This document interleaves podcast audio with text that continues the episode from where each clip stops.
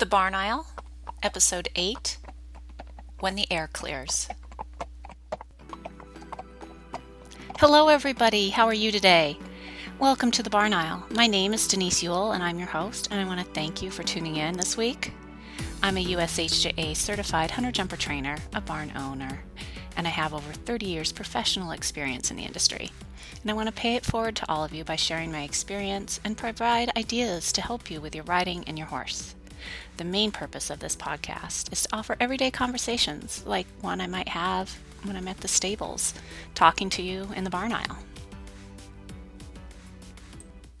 Well, I have to say, what a crazy couple of weeks it's been here in the Pacific Northwest, and actually the entire West Coast.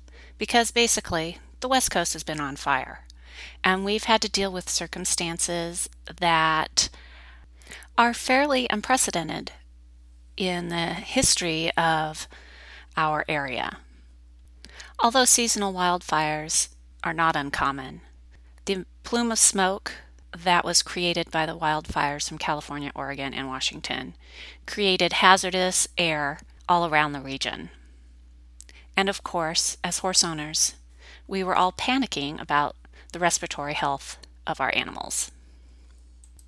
So, as any good human being would do, I did a deep dive into Google and uh, t- attempted to find some definitive information on the best way to treat our horses in this type of situation. I became quite familiar with air quality index and what that means for both humans and animals, and developed a plan to keep my horses happy and healthy until the smoke clears.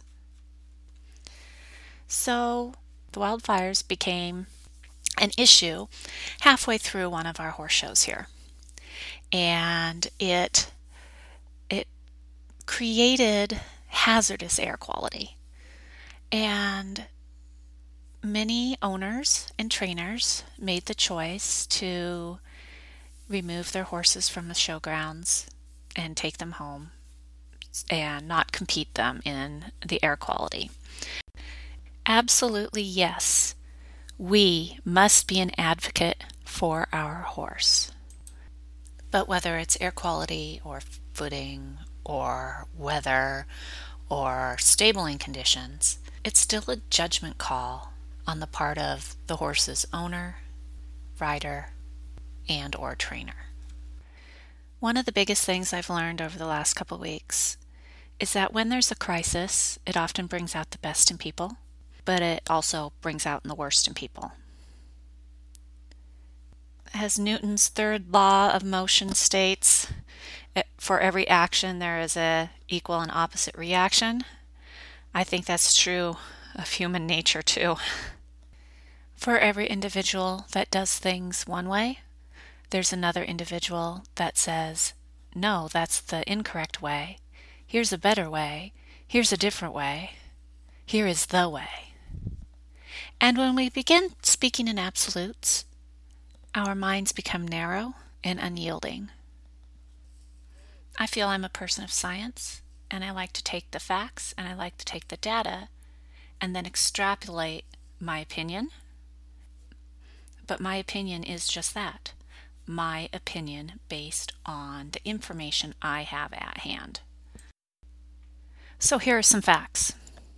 Fact number one Smoke is made up of a complex mixture of gases and fine particles produced when wood and other organic materials burn. The biggest threat from smoke is from the fine particles. Because of the minute size of these particles, they are easily inhaled deep into the lung tissue. Bacteria, viruses, tobacco smoke, pet dander, household dust, insecticide dust, coal dust, all of these pollutants that are more or less part of everyday living are also very small particles that can be inhaled into the lungs. So, without a doubt, humans and horses are constantly assaulted with a variety of particles that can get immersed into the lung tissue. Fact number two air and particles enter the lungs through the process of breathing, inhalation. As long as we're breathing, we're inhaling pollutants and irritants. Fact number three the only way to avoid inhaled irritants is to not breathe them in. Based on those three facts, then we go to probability. And this is where the science can get muddied. The probability of inhaling irritants into your lungs increases with the greater concentration of these particles in the air. It then follows that limiting exertion shall reduce the risk of inhalation of particles. So, what does that mean during wildfires? It means you shouldn't exert yourself when it's smoky out because your risk of inhaling toxic particulates is higher. But where do you draw the line with what is right and what is wrong for your horse? There is no absolutes, in my opinion. You need to know your horse, you need to know your horse's health, just as you need to know yourself and you need to know your health. Can I warm myself and my horse up at the walk and jump minimal jumps before I head into the arena? Or do I need to gallop my horse around the schooling area for 20 minutes? How many rounds does my horse have? Is it the beginning of the week or is it the end of the week? Can I give my horse a couple weeks off to recuperate? Can I give myself a couple weeks off to recuperate? A horse with previous history of pneumonia or heaves is at a much greater risk than a healthy horse that is kept in an environment that is relatively free of dust, pollens, and molds on a daily basis.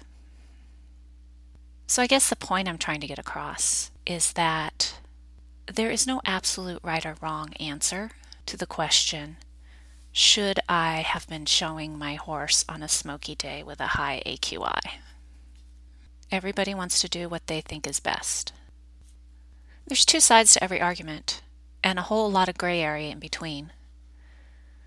One individual might believe that horses should not be used for recreation or sport at all, that they should be allowed to run free with no influence from outside human contact. The other side of the spectrum might believe that horses are beasts of burden and were put upon this earth for us to use as we see fit.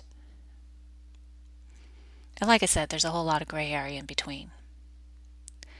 Those of us who use horses for sport, because sport has a high economic cost, it is in our best interest to treat these animals just as we would treat any athlete. Try to keep them healthy, try to keep them happy.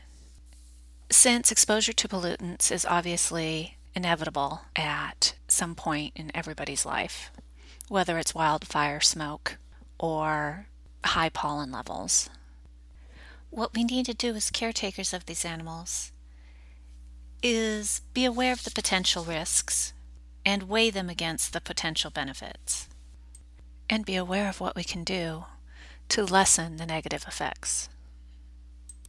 Nothing can change the fact that modern horse keeping predisposes horses to lung ailments. We bed our horses in shavings or straw. We feed them hay that has been stored and has had a chance to accumulate dust and molds.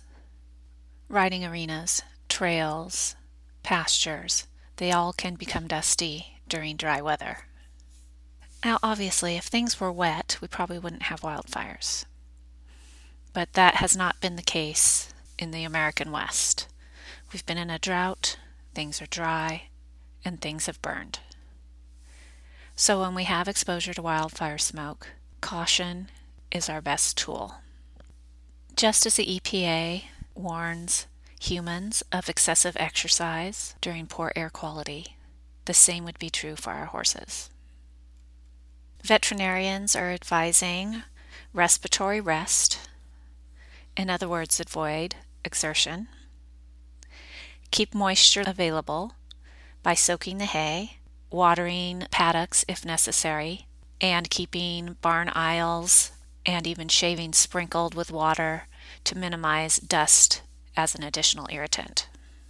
When monitoring your horse, be aware of their respiration rate. If you notice increased nostril flare or your horse is breathing at a rate of greater than 30 breaths per minute, they are probably in some sort of respiratory distress.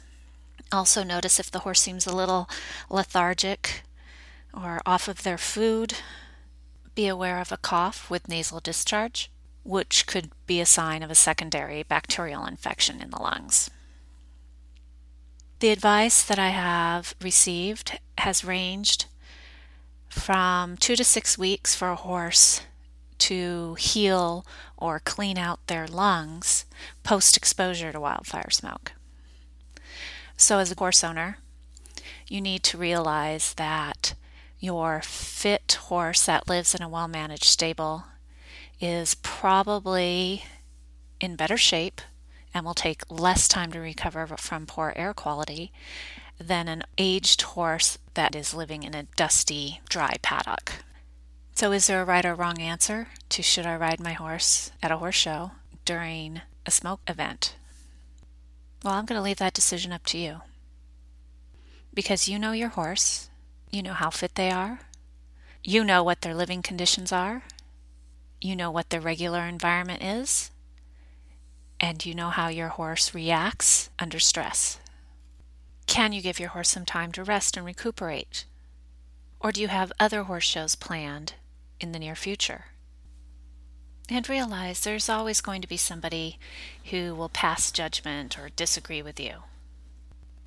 Take the time to consider the facts, be informed, and be pragmatic.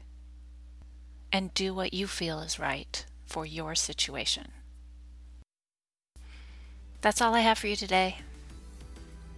I hope to talk to you again soon in the barn aisle. Have a great one. Hi there, it's Denise again. I hope you're enjoying my podcast and finding my segments somewhat useful to your daily life around the barn. If you have any questions or suggestions for topics for my show, please reach out to me on Instagram or Facebook. I can be found at Barn Aisle Podcast. Thanks so much for your support, and I'll be talking to you next week.